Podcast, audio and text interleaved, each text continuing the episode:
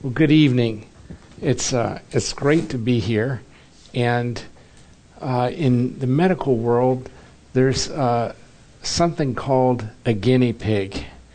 You know what a guinea pig is? That's when you try something out the first time on somebody. So you're my guinea pig audience uh, for this talk, and you'll have to bear with me.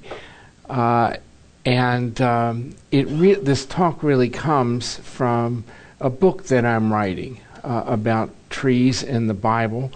And uh, in my kind of writing, uh, when I write for the popular audience, you start with a information about like this. Well, by the way, first, academic writing is you start with um, this much inf- information and you go to here. That gets you a PhD. And in popular writing, you start with this much information and you go to here. Okay, so uh, bear bear with me.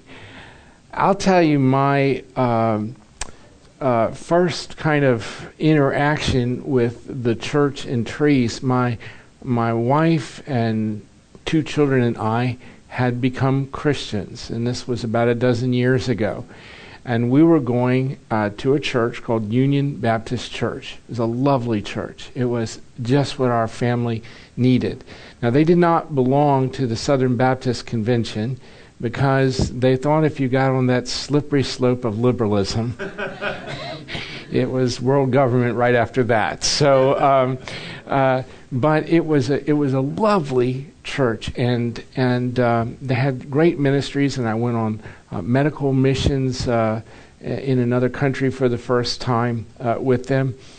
And when I was a child, my father and I planted trees. We planted trees at a new school. It was an elementary school that was just opening that I was going to go to in first grade. And so my father uh, went and planted trees there, and I helped. Uh, in my mind, I planted the trees and those trees are huge now. Uh, and I thought this church also had a school. And wouldn't it be a great idea if I planted trees there for them? And I told one of the pastors that I would be willing to pay for and plant the trees. And he looked at me kind of odd and said, You know, you really have the theology of a tree hugger and I was a little taken back. Uh, and uh, that led to me thinking about what does the Bible say really about trees and taking care of this planet. And it's really led in large part to the ministry. And so I'm very grateful to that pastor. By the way, when I go home to that church, I'm the returning hero. So it, the, the whole story uh, turns out great. Um, let me, uh, the organization we have is Blessed Earth. That's why um, it's the title of the talk. I'm going to I'm gonna just give you a little background on God and trees. First of all, God likes trees. Uh, this is from First Chronicles. Uh, then shall the trees of the forest sing for joy before the Lord, for he comes to judge the earth. Now, why are they happy? Because the earth is being judged. Now, this sort of line shows up about not just trees, but orphans, widows, that sort of thing. They sing for joy because they get their day in court and they know how the judgment's going to go. So the, uh, God likes trees. Um, God likes to look at trees. And out of the ground the Lord made to spring up every tree that is pleasant to the sight and good for food. The tree of life was in the midst of the garden, and the tree of knowledge of good and evil. This pleasant to the sight is almost a one off line. It is the only physical thing that's described as being pleasant to the sight of the Lord, is a tree. And so we derive from this that God not only likes trees, um, but he likes the look of trees. this is from Revelation 22. I don't know that I have to read the whole thing, but the important uh, part of this is that that John is being shown a vision of heaven, and at the center part of heaven is this tree of life with twelve kinds of fruit, yielding its fruit uh, in each month, and the leaves of the tree were for the healings of the nation. So the, the tree, it, we can begin to see, just from these couple of uh, pieces of scripture, beginning to take on a meaning um, uh, here. uh, every major character in scripture has a tree associated with them. Trees are mentioned more in the Bible than any living thing other than humans. The tree is the major metaphor that Scripture is hung on. And so, uh, and we are told to be like a tree. Psalm 1 is, in my mind, one of the most beautiful gems in Scripture. It's a description of how to live your life, condensed into a piece of poetry. Blessed is the man who walks not in the counsel of the wicked, nor stands in the way of sinners, nor sits in the seat of the scoffers, but his delight is in the law of the Lord, and on his law he meditates day and night.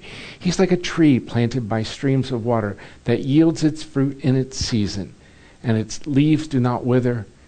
In all that he does, he prospers. So we're told to be like a tree. um, oh, excuse me, the rest of this. Be like a tree. now, it's interesting that, that God's throne faces this uh, tree, and we've been told uh, to be like a tree, and it's the most mentioned thing, living thing, as I said. How many of you have had a sermon on trees? Raise your hand. Well, this is my ministry. Uh, I believe that God called me to uh, examine things that are scriptural that the church has for some reason ignored or has lost track of or needs to be tuned into trees and their theology uh, is not new with me. I want to show you uh, some examples out of orthodox uh, places, uh, the, the tree motif. These are, uh, this is prophecies concerning Jesus and it's portrayed as trees. The life of Moses portrays a tree. This is not New Age textbook here or anything. This is a, a Thompson Chain Reference Bible from 1956. Pardon? Should we amen that? Amen, yeah. Uh, by the way, I appreciate amens a lot. Uh, this is um, this is the tree of Jesus' life, the way they portray it, and the tree of Paul's life. Uh, these are ubiquitous in quality study Bibles going back hundreds of years. Uh, this is from a Thomas Nelson King James Study Bible that was published, uh, I think, about 1896. It is, to my mind, the finest study Bible ever made. And there are four full plates of trees in it uh, and there's over 40 pages just about the plants in Scripture so that you would understand Scripture better. Um, now, he, now, the church hasn't lost track of this. It's just lost, I think, its ability to articulate this. Uh, this is Rick Warren's purpose driven life. In the last 50 years or so, I think this has been the most uh, popular uh, book in the U.S. Um, on Christians, and what's on the front of it? A tree. And uh, apparently, this is an update of his. I, I like this tree more. um, and uh, if you look inside his purpose driven life, these are illustrations out of the purpose driven life. We've got a tree, the roots uh, branching off, uh, seeds, acorns here, another tree. The odd thing uh, about this is that he never tells you the purpose of the illustration. So I'm going to do just a little bit of that um, uh, tonight. The um, and, just just to let you know that, uh, that that I'm not out there on some limb, as it were, theologically. Uh, Spurgeon has four sermons that are that are about trees in in Scripture. Um, uh, Martin Luther has this famous quote: "Even if the whole world were going to go to pieces tomorrow, I would still be planting uh, my tree." John Wesley used to talk about this as he was preaching from the limb of a tree. Have you ever seen how tall he was? He needed a tree to get up into in order to be uh, seen. And as Christians, we are, as far as I know, the only religion that brings a tree into our house once a year uh, to, to celebrate. Um, uh, and so, uh, as I began to really look at trees in Scripture, I asked myself, what, why did God use this mechanism? Why is this the major metaphor in Scripture? And what I came up with is there's really a code in Scripture. It goes from Genesis to Revelation. And it is a code. And it is consistent across Scripture. And the question I don't know the answer to is did the people writing the Scripture know that they were also writing a code into it? We know that Scripture was written by people separated by thousands of miles in thousands of years. Different languages, three languages at least. And yet, in my reading of this, this code is absolutely consistent. So, how do you get a consistent code across something written over thousands of years by 40 authors? How does it work? You have one editor. It's the only way this system works as far as I can decode it. So we'll go from there. Um, let's talk about the first tree in uh, Scripture. Uh, this is uh, Bruegel and Rubens' painting of uh, the fall. And um, many of you are probably familiar with both of them. They were the greatest artists of their time and they were both men of God, and uh, uh, Rubens in particular, um, incredibly devout and um, uh, serious about his faith. And they teamed up because uh, Rubens was the greatest uh, painter of people, and uh, Bruegel the best of, of nature, and they painted this. Excuse me. And um, this is the fall. Now, it's my um, assertion here that if you follow the th- trees through Scripture, they will teach you the theology of the Bible, and they're going to take you someplace.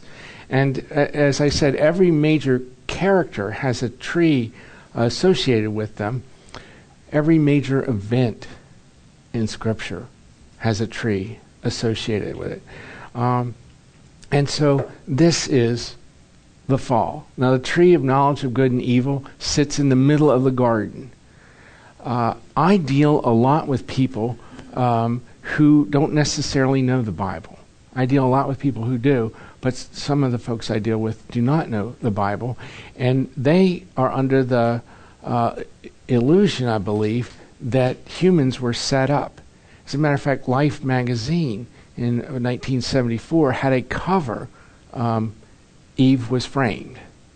Uh, and what the, I believe that Scripture is trying to tell you here is this exact opposite. This is right where you can see it.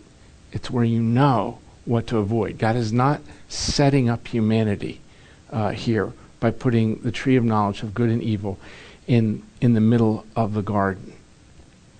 What happens when we eat from this tree? Uh, fall. Sin comes into the world. One way, by the way, uh, the, it's got apples on it. Does anybody know why uh, the tree often has apples on it? It's really, it came about in Latin speaking because um, malum, the, the Latin word uh, for evil, is also the word for apple. And so um, I don't know which came first, the chicken or the egg there. Uh, but the Bible doesn't specify uh, what type of uh, fruit it was. I think another way that we could um, name this tree is the tree of right and wrong. And that might work better for some people in our age. Uh, to do evil is wrong, is it not? And to do right is good. So the tree of, of, of good and evil could also be called the tree of right and wrong. And the lesson that it teaches us, uh, as far as I'm concerned, is that sin is real. That is getting to be a very unpopular concept in our society. And I'll tell you a, story. I was in uh, Manhattan with Nancy uh, probably about eight years ago, and I had been in a movie, and they were show. It was a premiere of this movie in Manhattan, and the New York Times religion reporter came up and said hi beforehand. There were, you know, everybody was eating and uh, getting to know each other, and then we went in and we watched the the the movie, and then afterwards uh, distinguished panel was assembled on stage. I was not distinguished at that time. so I wasn't on stage. I was just in the audience listening. And, and people were asking questions and everything. And finally, a question got asked well, why is bad going on in the world? Basically, was the question. And a man on stage who was the head of the National Association of Evangelicals said, It comes down to sin. You cannot understand things going wrong in the world without acknowledging sin. The New York Times religion reporter got up and stomped out in a hissy fit. Sin is no longer popular. And, and a popular thing to do is actually, if something's a sin, is to upgrade it to a virtue, or at least downgrade it to a misdemeanor. But the lesson that Christ or God is teaching us through this tree is that sin is real and has consequences. I would like you to do an exercise. I would like you to who was in chapel this morning? Okay. Now you can either do this to yourself or you can turn to your neighbor. Let's only do it to our neighbor, okay? Let's not form in groups, and you'll understand why. I want you to share, if you can, your first sin. Uh, I want you to think about what was the first time you sinned? When did you do something knowingly that was wrong? Now, this isn't knock over the milk at the table, that's clumsiness. If you knock the milk over on purpose, that's a sin, okay? Um, if you don't feel like sharing it with your neighbor, uh, say, I pass. okay? Just do this for a minute.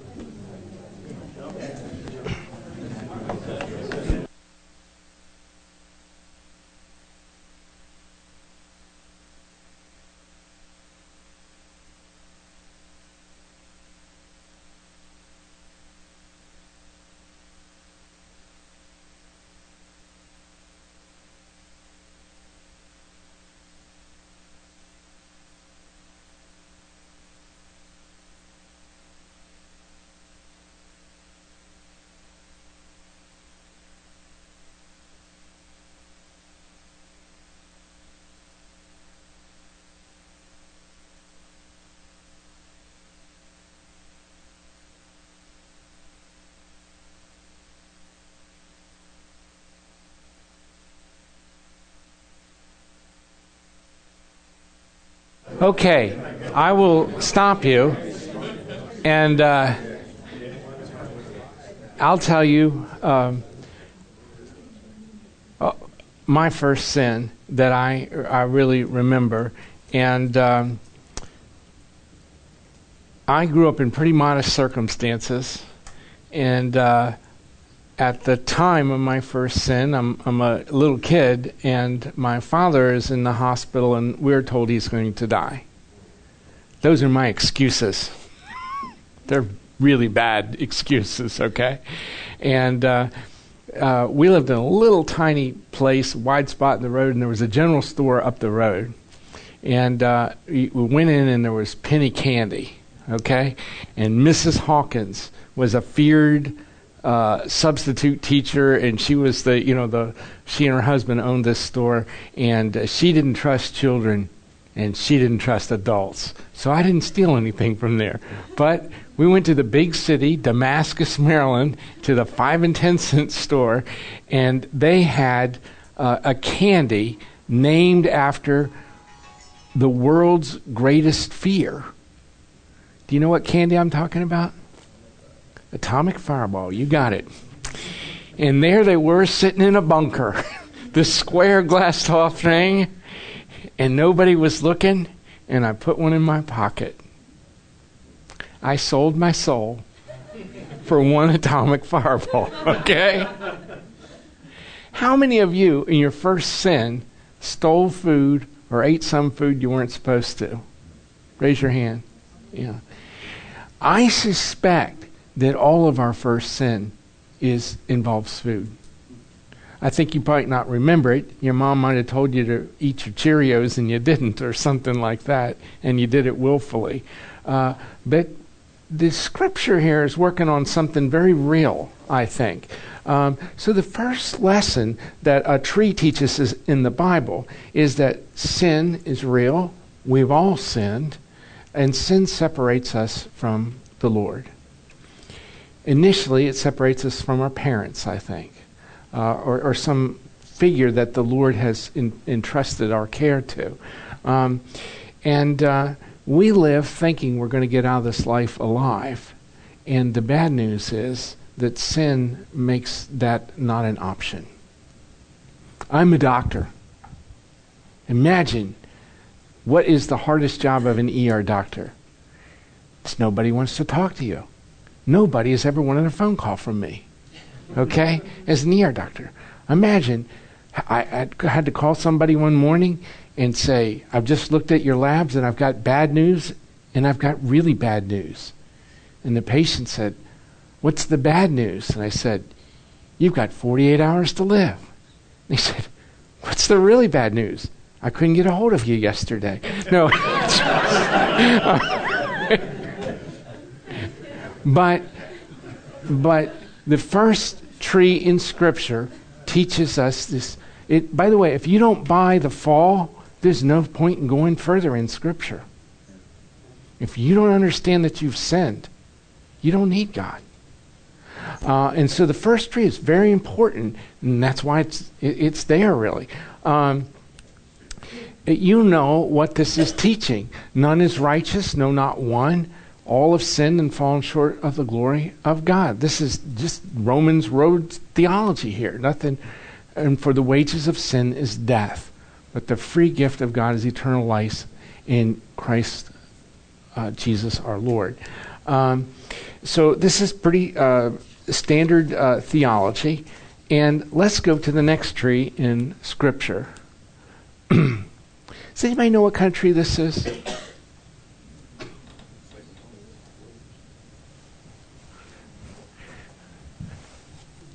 He distracted them while he got a drink. This is a tree of life. When I read Genesis very closely, there's this amazing thing happening. God is forming Adam and blowing the breath of life into his nostrils, and he pivots and he turns on the oxygen on the planet. A, a master artist has a signature style. Rembrandt didn't paint just that painting in three quarter lighting. He did it again and again because it was a master technique. This is a human respiratory tree. And when I see what's going on in Genesis, I get chills. This is a master designer. So the next tree in Scripture is the tree of life. And what is the tree of life? Um, uh, it's life. life is good, life is rare, and life is a gift from the Lord. And that's what the next tree in Scripture is trying uh, to teach us. Um, Right now, we have people searching all over the universe to find what are they trying to find on Mars? Life. You're trying to find water because with water you can get life.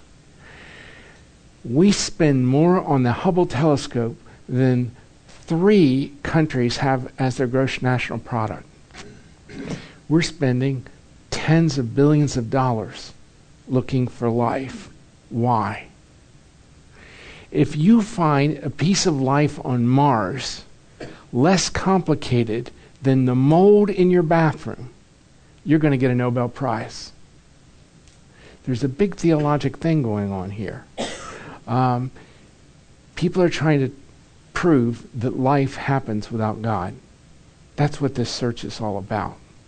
And we, as people who believe in God, need to have a theology about why that's a false trail. We believe that God made life. And so the tree of life is about this. Um, with that tree of life, uh, we were given eternal life. And when we fell, we were separated from it. Now, in the book, I'll go into the oxygen connection, the aesthetics, um, and uh, all the other things that happen around the tree of life. But, you know, suffice to say that the tree of life is good. It stands for everything uh, good that there is. Um, stands for lumber. And I was a carpenter, so that, that's all good. Um, one of the one of because this is God's metaphor, uh, she is a tree of life to those who lay hold of her. Those who hold her fast are called blessed. Who is the she here?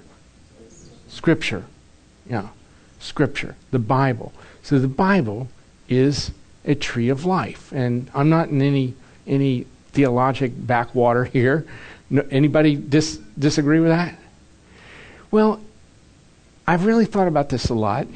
It is a tree of life, but it's not the tree of life. Because here's the difference the tree of life gives you eternal life, and the Bible doesn't. Who says that? Jesus.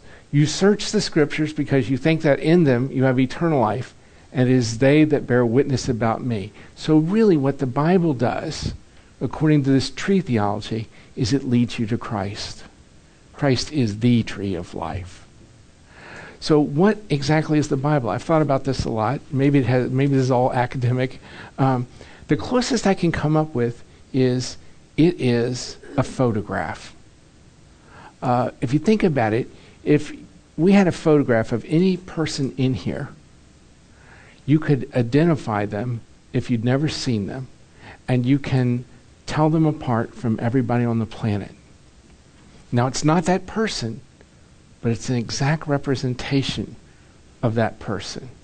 Uh, and it, I know that analogy isn't perfect. You can ask questions about it later, but it's as close as I can come up with. The, the, by the way, the, um, the scrolls that uh, Torahs were on were called the Etz Chaim, the tree of life. Uh, this is not new theology here. I'm not the first one to pick up on that. That was, and that's why you take hold of her. And I'm sure they had the image that you're taking hold of the scrolls, and and you're learning from that. Um, so um, I just want to talk about the Bible and where I'm going to go in um, in the book with this. Uh, so to me, the Bible takes on this magnificent importance because it allows you to identify the tree of life.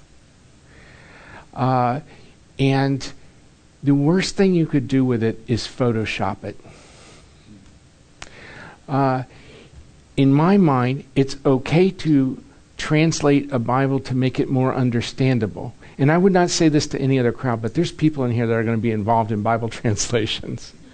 It's okay to translate it to make it more understandable. We know that in Qumran, they had two Isaiahs. Who here is an Old Testament scholar? Right? You have you have two Isaiahs that were found that are very different.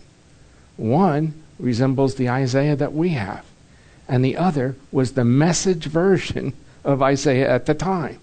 They had trouble understanding it. Um, and so I, I don't, I personally don't think God's going to get mad at us for trying to make it understandable as long as you always have that original around somewhere and you aren't trying to undo it. And as I think about this, I think about the importance of translating um, accurately. I think about Genesis 126 and 322. If you've read any of the Hebrew thinking about these two lines, and that's let us make man in our image, and behold, the man has become like one of us, knowing good and evil. Jews couldn't stand those two lines. Who's us? Who's we? Hear, O Israel, the Lord your God is one. Didn't make sense to him. Does it make sense to us? Makes perfect sense. So if any of you are ever involved in Bible translations and you mess up to make it say what you want it to say for some political reasons, you have to you have to face an awesome God. I think that's just my warning. Heads up. Um, uh, so, uh, in in my experience, um, we uh, I, I, read the Bible as real. I don't try to Photoshop it. I I think that it is true. I think that it is inspired. In the book, I'll get into more of that. Um, and I actually believe in something called reverse engineering on the Bible as I've looked at the Bible over the last 10 years, amazed at the number of things that you can reverse engineer. By that I mean things that sort of don't make sense unless you set the compass that the Bible is true and then you work your understanding back into that. I'll give you an example. Um, I was reading uh, a scholarly article on the book of um, Revelation, and they're talking about the four corners of the earth. You familiar with that? And they're saying, well, this, and this was a sort of a liberal interpretation, well, this just comes from Babylonian myth, uh, and they had a four cornered earth. And, um, and that's just sort of the way they left it. How many quadrants are there on a map? How does your GPS work? Four corners of the earth. okay? Uh, equally, there's things, there's many medical things in the scripture I, I, I read across that I just can't believe. Um, and, and they didn't know how they made sense. Uh, again and again, in both the Old and the New Testament, they say that you think in your brain. The New Testament is very specific. Your ju- seat of judgment is in your forehead. What's really wrong with that? They don't know that at the time. We think where? In our brain. At the time of Christ, that's not what medicine thought. They were still embalming people in Egypt. They embalmed the important organs, the ones that you thought with, your pancreas and your stomach and your liver. They scraped the brain out and they threw it in the trash. It's not good for anything. I've met some teenagers like that, but in general, um, and so there's just thing after thing that if you decode it, and I, I remember be, uh, being in a class with uh, uh, students in a seminary and talking about the science in in Genesis, and and some smart aleck said, well, they separate the firmaments, the top and the bottom, and I'm like, that's nonsense and everything. I'm like, they didn't have a word for liquid. What does this crust of the earth right on top of. Liquid. Think bigger. Think always the Bible is right. And if you have to, reverse engineer your way into trying to make it make sense. Does that make sense? Okay. Remember, this is the first time I'm giving the talk. All right? All right. How am I doing for time? I got to speed up? You're the timekeeper, sweetheart. What do you, okay. Are you paying attention?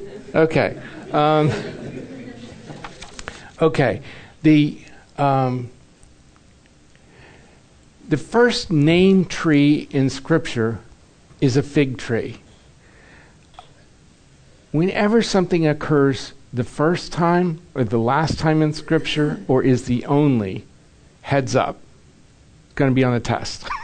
okay, uh, and and so the fig tree is the first named tree, and uh, and again, all the theology is taking place around trees here. Um, they they'd eaten from the tree of knowledge of good and evil. They f- they realized they were naked. They sewed fig, fig leaves together, and they went and they hid behind trees. This is so thick going through all of Scripture. It's amazing to me we don't have sermons on any of this. and especially because it's in old Bibles. Um, so the um, just hold on to that fig tree and we'll follow it for a minute, okay? Um, so, just one of the things I want to point out is that God calls people when they're by trees. He calls Moses, He calls Abraham, He calls David to battle. I know ministers who got their calling from a tree. Anybody know Joel Hunter? Northland Church? Joel was called by a tree, by the Lord shaking a tree. Um, God teaches people by trees. He teaches, by the way, for the purposes of my talk and most biologists, here's the definition of a tree it's a big plant with a stick going up the middle. Quote unquote from Colin Tudge's The Tree. Okay, it's a biologist writing about trees. Uh, so a bush counts, that sort of thing. So God teaches people by trees. He teaches uh, Jonah, He teaches Elijah, He teaches Isaac, and God hears prayers by trees, including people in contemporary time. It's not just Hagar, but Martin Luther. Uh, anybody know how Martin Luther came to God? Lightning hit a tree. He said, St. Anne, save me if you will. I'll give you my whole life. By the way, in my experience, that's the one kind of let's make a deal prayer God loves to hear. You offer him everything, and you can be amazed how many people have done that and God comes right through. Generally, we're offering nothing, okay? But I have done a let's make a deal prayer with God, and I promise you that He'll take you up on it if you offer Him everything, okay? So, uh, I would the the next trees uh, uh, are in Scripture aren't really so much trees as weeds. Next thing uh, that um, really comes up in Scripture is the thorns and the thistles in the vines. Um, we can go into that. I'm not going to you. If you want to ask questions about it, you can. I want to get us to some of the more exciting stuff. Because all these blaze trees, and remember, I'm giving you a, a little talk off of a whole book. All these blaze trees are leading us to who? Tree of life, Tree of life yeah. Um, and so let's look at some messianic prophecy in Scripture.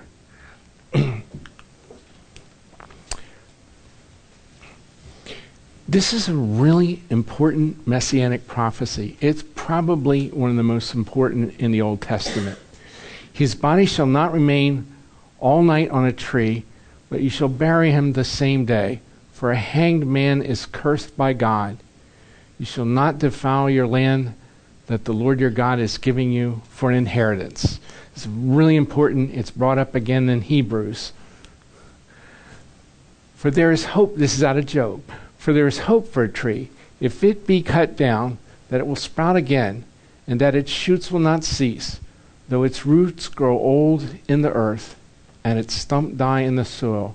Yet at the scent of water it will bud and put out branches like a young plant. Really important messianic uh, prophecy.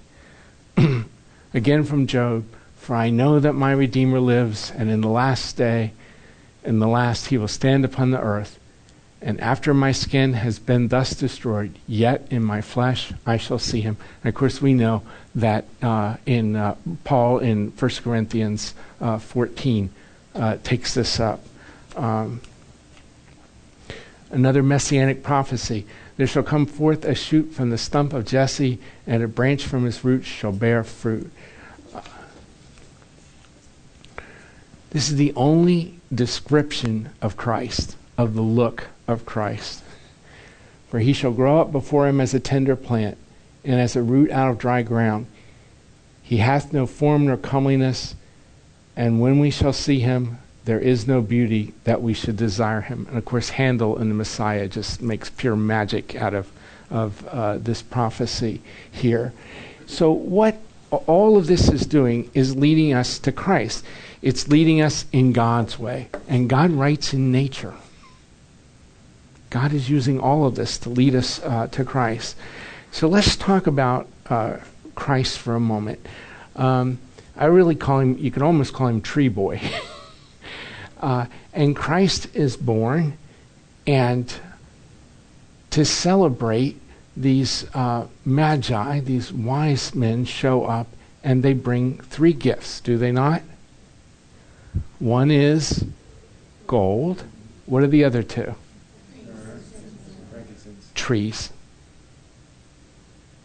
They're the products from trees. So two thirds of the gifts that Christ is going to be given are are trees, uh, are made from trees. Uh, now, this only makes sense for the story. What does what does Joseph do for a living? Thank you. Because these smart alecks that say tekton doesn't translate uh, as necessarily carpenter are trying to mess with this story. It doesn't make any sense in a way when you start following the code that he would be in any other place. And this is pure speculation, pure speculation. But Jesus, in reading scripture closely, talks to a carpenter in me. He makes a carpentry joke that tells me that he was in a carpenter's shop. Because working with wood back then, uh, the saws were pretty, the, the blades on them are pretty wide. There is no sandpaper. They burnish wood to get it smooth. Um, they can plane, they have bronze planes back then.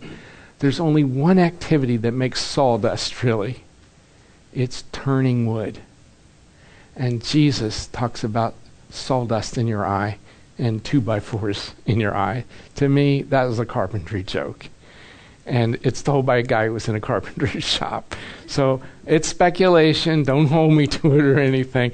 But I think Jesus is saying, and I, I love to just imagine that maybe Joseph, one of the jobs that Joseph had, uh, was turning those scrolls, the Etzi Chaim.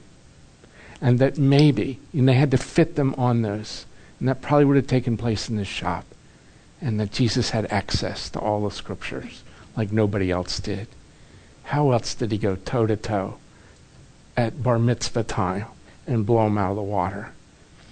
He's obviously had an education that's incredible. Um, and so Jesus does this. Um, and uh, I want you to think about Jesus for a moment as the model for the superhero. We just think of Jesus, the mild mannered Jesus. But Jesus is a superhero. He's the model for Superman. And for my money, don't give me Iron Man. Don't give me the guy who spits webs out of his. Give me Superman, okay? There are many similarities. Superman and Jesus. The, they're not from around here. they never show you their superpowers except for once as they're coming up on the teen years, right? They never use their superpowers to get themselves ahead. One of the things about a superhero is they're hard to kill, are they not? Can you shoot Superman? Dr. George, can you shoot Superman with a gun and do anything, any damage? Very difficult. Um, can, can you um, uh, can you blow him up with a bomb? No. Jesus is really hard to kill. You can't stab him. All this has been tried. They've tried to stab him, it doesn't work. They've tried to stone him, it doesn't work. They've tried to throw him off a cliff, it doesn't work. You cannot feed this guy for 120 meals, something like that, and he can go three rounds with the devil and win. Okay? There's no point in trying to drown him. We know that. okay? It's really hard to kill this guy. He is the model for the superhero. The only way that you're generally going to kill a, a, real superhero is if they decide to give themselves up.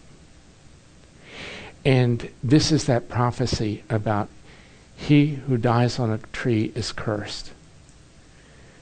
Jesus has to be cursed.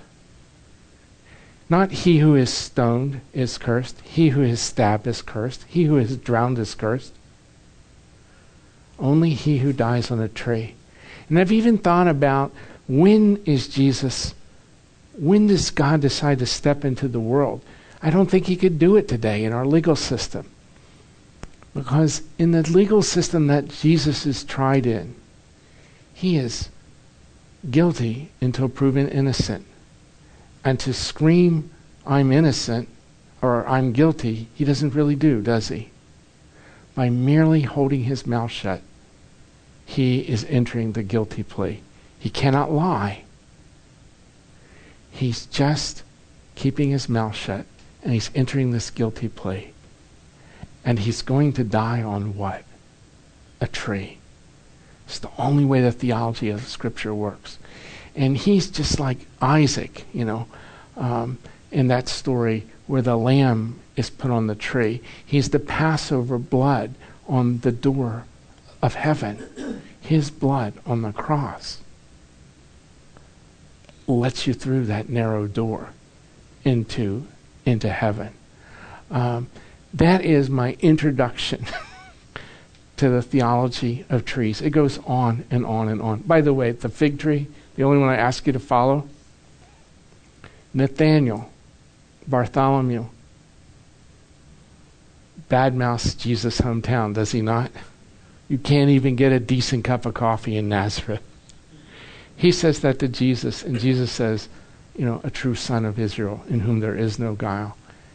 And he knows that's the Messiah. And it's really an unusual calling of a disciple because he knows just like that. He isn't told, he knows. How does, how does he know? Because Jesus saw him praying under a fig tree. Not an accident. I think it's Jesus trying to say, this is the original way you played hide and seek with us. And you're not going to do this anymore. We see you. Um, by the way, the King James tr- uh, translates Genesis 2:15, our creation care, you know, banner to per, uh, and Shamar, protect and, and keep the garden or whatever. The King James per, uh, translates that to dress and keep. These translators are brilliant because Adam and Eve are naked and unashamed. Everything takes care of them but they dress and keep the garden. When they fall, they strip the garden in order to hide their shame. And so Jesus, uh, that you can't hide behind a fig tree to get away from Jesus, and it's the last thing he blasts. It's the only thing he kills. Um, there are many, many relationships like this that flow through. I am not a theologian. All I want to do is spur people with a lot more brains than me to go through the Bible and figure some of this out. So, um, what is the take home point from all of this? I think God uh, likes trees, talks to us uh, through that. Does God ever want us to worship a tree? Absolutely not. And and trees can be worshipped. The Asherah tree is bad. Uh, you got if if you're worshiping trees, chainsaw it down. I'm not advocating that at all. Uh, but the tree of life, which is Scripture, should be very very high in your planting. Uh, and I would challenge people when is the last time you planted a real tree? And when is the last time you planted a tree of life, which is Scripture? Uh, if you haven't given a Bible to somebody in, in the last few months, you're not throwing seeds out there probably like you should be. Uh, that's my take home point. Should I write the book or not? Okay, so uh, questions.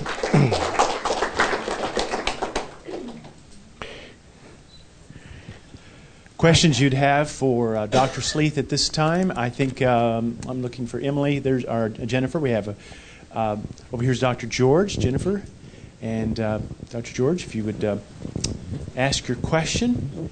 Thank you. Well, Dr. Sleeth, please write this book. Thank you. And I look forward to reading it. Thank you, Dr. George. And quite frankly, when I met, when we saw after a year in the corridor I said, please move to North Carolina. We have lovely magnolia trees. Yes. Yeah. Even in the campus. But my question is the point you made about Luther. I never heard that, that plant a tree. Mm-hmm. I think that is a message for creation stewardship. Plant a tree. And then Schaeffer, your Schaeffer medalist, and Schaeffer wrote a book when Christendom was blamed for all the destruction, including trees, animals. Trees also harbor vast number of wild animals, all arboreal animals. So from creation care perspective, how do we save the trees? And will you address that in your book? I, I will. Uh, I think that we are naturally. Um, by the way, just a story of what trees do for us. Uh, we all grew up knowing that they make oxygen. Think about how anybody knew that before you were taught that in elementary school. That the breath of life that we depend on uh, on a day to day basis uh, physiologically comes from a tree is kind of uh, a, a, stretch. And um, uh, so it, it's n- it's not until 1777, I think, that um, that that this is discovered. Um, and yet, in scriptures, I read it. There it is, the first the first page of the Bible. Um, that that God has blown this breath uh, into man, and then the first thing in the Genesis two creation story is gives them the trees. Uh, so trees are are are one of our greatest inheritances, really, on this planet. They're renewable, of course. I think another reason that God uses uh, the tree is that it is the most long lived uh, uh, organism on the planet.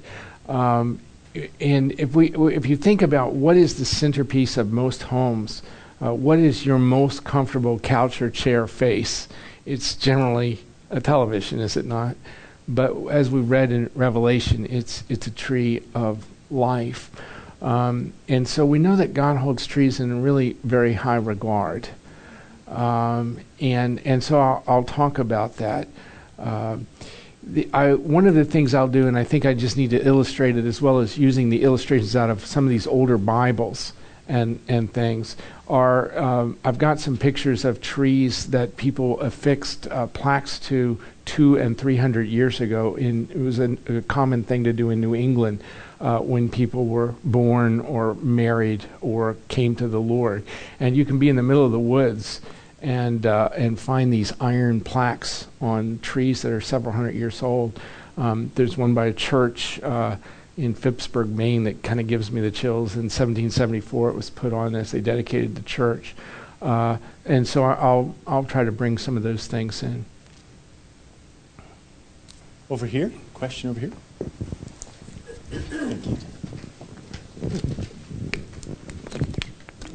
Hi, I just had a quick question. I was just thinking about it. Um, is there any kind of metaphor um, when I think about urban sprawl and especially in the South, uh, as, as we kind of build up cities, the number of trees that get torn down to make room for development. Yeah. and just in, any thoughts on that? Well, I think a lot of our ethics are, that might evolve around trees, and I'm not an ethicist, you know, come from Old Testament, and Old Testament tells us not to cut them down willy nilly, uh, even in a time of war, especially if they bear fruit. We're not to cut them down. Um, the tree is almost personified in, in that. And in the setting up of the ideal city, there's a green space around it. And I think about Atlanta now, they've got that belt line going around and how it's really exciting this city. And it's the thing to be on that belt line. And it's all brand new. And they say which, you know, student came up with it. I'm like, I think that is in Deuteronomy, you know. So it's been there. Um, I, I, think we have been kind of wanton in our in our use of trees. I, trees are a renewable resource. Uh, I was a carpenter. I think it's magnificent to make things uh, out of wood. Um, so I'm not, you know, opposed to using them. Um, but we are told that the, when the Lord judges the earth, the trees are the first ones giving each other high fives. They're, um, we know that they are involved somehow in glorifying the Lord. The trees of the forest clap their hands, uh, that sort of thing.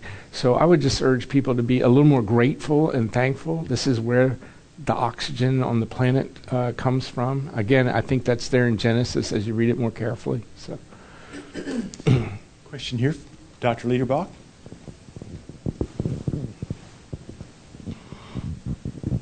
Matthew, I was down at the beach yesterday, and as I, uh, my wife and I had dinner, and we looked out the window right behind us at the booth we were in, and there was a bumper sticker on the back of the car that said "Tree Hugging Dirt Worshipper." That was the uh, form of religion that the person who owned the car had. And I'm wondering, as you speak to evangelicals about trees, how much of that fear that your work is going to actually make people think that you're just about tree hugging, dirt worshiping. That, there's just an inherent fear, and you've actually kind of built your talk to kind of allay those kind of fears. So uh, I wonder if you could address us as evangelicals on how to handle this well, yeah. uh, to, just to be thinking along those lines. I, um, I believe uh, that we are involved in a spiritual battle here on earth and in our life, and that um, uh, the enemy wants to separate us in every way from God. Uh, that God gave us this magnificent gift, and the enemy wants to separate us from it. Um, and um, and so I would say, who's really trying to who's really trying to separate us from this? And it, it's it's the enemy. Uh, trees are God's gift to the planet. Really, um, they are where the air comes from, and uh, the, I think Scripture's clear that at times um, people people, by the way, will worship anything. You know, I've noticed when they say just high places, I think some of those places were just mounds of dirt. Humans are meant to worship. We are built to worship. We have no choice. Uh, we are going to worship something if we don't worship God. Uh, and some people might worship a tree, or that might be their religion. But I have to tell you that in my experience of even being in the environmental world, it's a whole lot easier to get a bunch of people together to worship a whole lot of other things before they worship trees. Even in San Francisco, I don't think you can get a thousand people out there uh, around the, you know, the Cathedral Grove in Muir Woods. Um, and, so I think we have to acknowledge that anything, e- even a bronze serpent that's held up that, that cures disease, can become an object of worship. And I've really thought about this everything that Christ does, Christ knows where it's going to be taken over the next thousands of years. If, if Christ had used a comb to comb his hair, we'd be worshiping combs. But Christ died on a tree, and that cross is about as close as we get, you know. Um, why? And I, I don't want some uh, body with a bumper sticker to separate me from the cross. This is the language that God used to write the Bible. And so, yes, somebody would carry it to an extreme and separate, it, separate us from it, but it's scriptural from one end to the other. And I won't, I refuse to have somebody separate me from, from uh, Scripture. Uh, Brandon, have a question? Brandon here. So, Dr. Sleeth, uh, assuming I've read your book and I understand your ideas, or the new book coming up, and I wanted to teach it to a class or a discipleship group or something like that, what should my expectations for what I want to have change in the lives of my disciples or students as they hear these ideas? What should I actually expect as in life change? Uh, I I think that one of the things I would like to have happen is that people pick up their Bible with a new respect. Um, that uh, that there is this code that goes from one end to the other. This this Bible had one editor across all of its its writing, and um, that that God could have given us many other metaphors. Uh, I've, I've really thought about the language of Christ. Christ's language is unique. I was in a seminary uh, once, and somebody uh, said, "Well, the language of Jesus is the vernacular." The thing was that Jesus was talking to a bunch of hay seeds, not much special going on. That was the underlying message behind what that person was articulating, although they might not have understood that they were trying to knock the authority of Scripture. But Christ's language is so organic, it stuns me as somebody who studied organic chemistry once. Um, when I say organic, I don't mean a particular thing they sell in a health food store. I mean carbon based chemistry. That's what the uh, definition of organic chemistry. And so that Christ again and again and again is using this metaphor, and he just, everything, your faith is like that. I'm the vine, and, and God's the vine dresser. It just goes on and on and on. Is he talking a vernacular? I don't think so. There's some reasons I don't think so. as I look at writing contemporary to Christ, I don't see it used anywhere.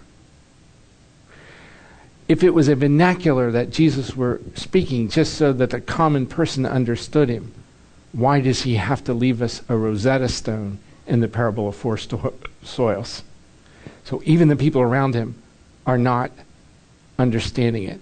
And it just goes on and on as you begin to deconstruct, as it were, the, the lang- this organic language of Christ, that it, the Bible is filled with gems, are they not? There's beryl and and uh, all these other gems that they're they're talking about. What are the gates of heaven made out of? Pearls, right? But the only gem that Christ mentions is a pearl. What's unique about a pearl as a gem? It's the only organic gem that there is. As I come at this from every direction, sends chills up my spine because it's all planned. it's all thought out. It may take us a couple of years, a thousand years of science to catch up to it, but it's all there. So uh, the first thing would be to pick up Scripture and see it in a new and invigorated way. Because we can study it so much, it becomes old to us. So that's one of my goals here. That Scripture is, uh, we have a revitalized way of looking at it. I believe Scripture is living, and it'll teach us new things as we ask it new questions. Um, the other is to not let um, uh, Satan separate us from this magnificent gift of the earth that God has given us. This is our birthright. This is our inheritance. Those trees out there, um, that that we don't thank the Lord for them is a shame. And I think the second is that we we really have to be leading people to that ultimate tree of life, which is the cross. And we do that through Bible. The Bible has been knocked down by so many people in so many ways. I think people knock it and they don't even realize that they're doing it. There are Bible commentaries that I, if I could have a book burning, I would just burn them. Because all they do not build up the faith. It's some snarky little comment about this or that. Uh, whereas the more I study it through the trees, the more magnificent it becomes to me. So it's a new way of of looking at, at the gospel and the tree that hopefully, if things go right for people, they'll be looking at for eternity. Have time for one more question. The um, you, you, spoke both this morning and uh, uh, this this evening, and this morning you spoke on uh, the important principle of Sabbath rest. Would you have a word, perhaps, for students who find themselves at that time in their lives in which they have so many pressures? Uh, their activities in their church, their jobs, their families, their schools, uh, the school responsibilities. It seems like uh, they are, you know, they have more to do than they can do in a day, and then you come in and tell them they need to stop. Can you give them just a word on saying, okay, how, how, how can a busy student how can they prioritize the principle of having a time of rest, a Sabbath? That's a great question. Uh, one is that I'm not speaking to you out of theory. I've practiced Sabbath for a dozen years. I have done that with a sometimes grueling schedule, per se. Uh, and again and again, I encounter people in the faith who have stuck to a, stab, a Sabbath without budging from it. And the Lord has blessed that. And I mentioned Eugene Peterson. He's one of those people. Can you expect to get more done in a lifetime than Eugene Peterson? Uh, I don't think so. And I, I, I talked even to in this film, Take It. I mean, I, you don't have to leave a donation if you want to. Fine. If you don't, fine. Doesn't matter to me. Uh, but I have a conversation with uh, David Green from Hobby Lobby, who uh, his stores are only open 66 hours a week. This guy, I I've been to their main place. It's they need dump trucks to bring the money in. It's just, it's insane. I'm not preaching prosperity gospel, but but but but buy that book for just nine ninety nine. uh, and um, so these people took David Green to took a hundred million dollar a year ch- chance on Sabbath. He closed his stores on Sunday after being open for almost 20 years on Sunday, when the stores were bringing 100 million dollars a year on Sunday. Um, the Lord has blessed that. Did he lose money the first year? Yes, he did, but not the second and not the third year. Uh, I think that the Sabbath was given to us to build community. It's meant to be a place of fellowship. And, uh, and so I would recommend to do this in community. Uh, pick your time. Uh, you don't start Sabbathing mid semester when you're overwhelmed. You do it at the beginning of a semester. Uh, a, a student who who prepared uh, themselves for this during the summer uh, and went from and this was an undergraduate student went from having a D average to an A average when they did this. See, that was what's the problem. With yeah. Uh, no, but but it orders it orders your life. It it allows you uh, to and the reality is that most of you in here are wasting a ton of time. Whether that's in front of a screen Facebooking or watching CSI or whatever. Okay? Um, the average American spends six hours in front of a screen not working every day. Uh, so for me, for us, we don't do television. Uh, and uh, but I would say that to to um, the other thing to do, and I don't want to forget this, is this is only going to get worse in your lifetime. The earth is only uh, the world is only going to speed up. There are only going to be more demands on you, and there's only going to be less time for God. You need to get on your knees and say, "I need help."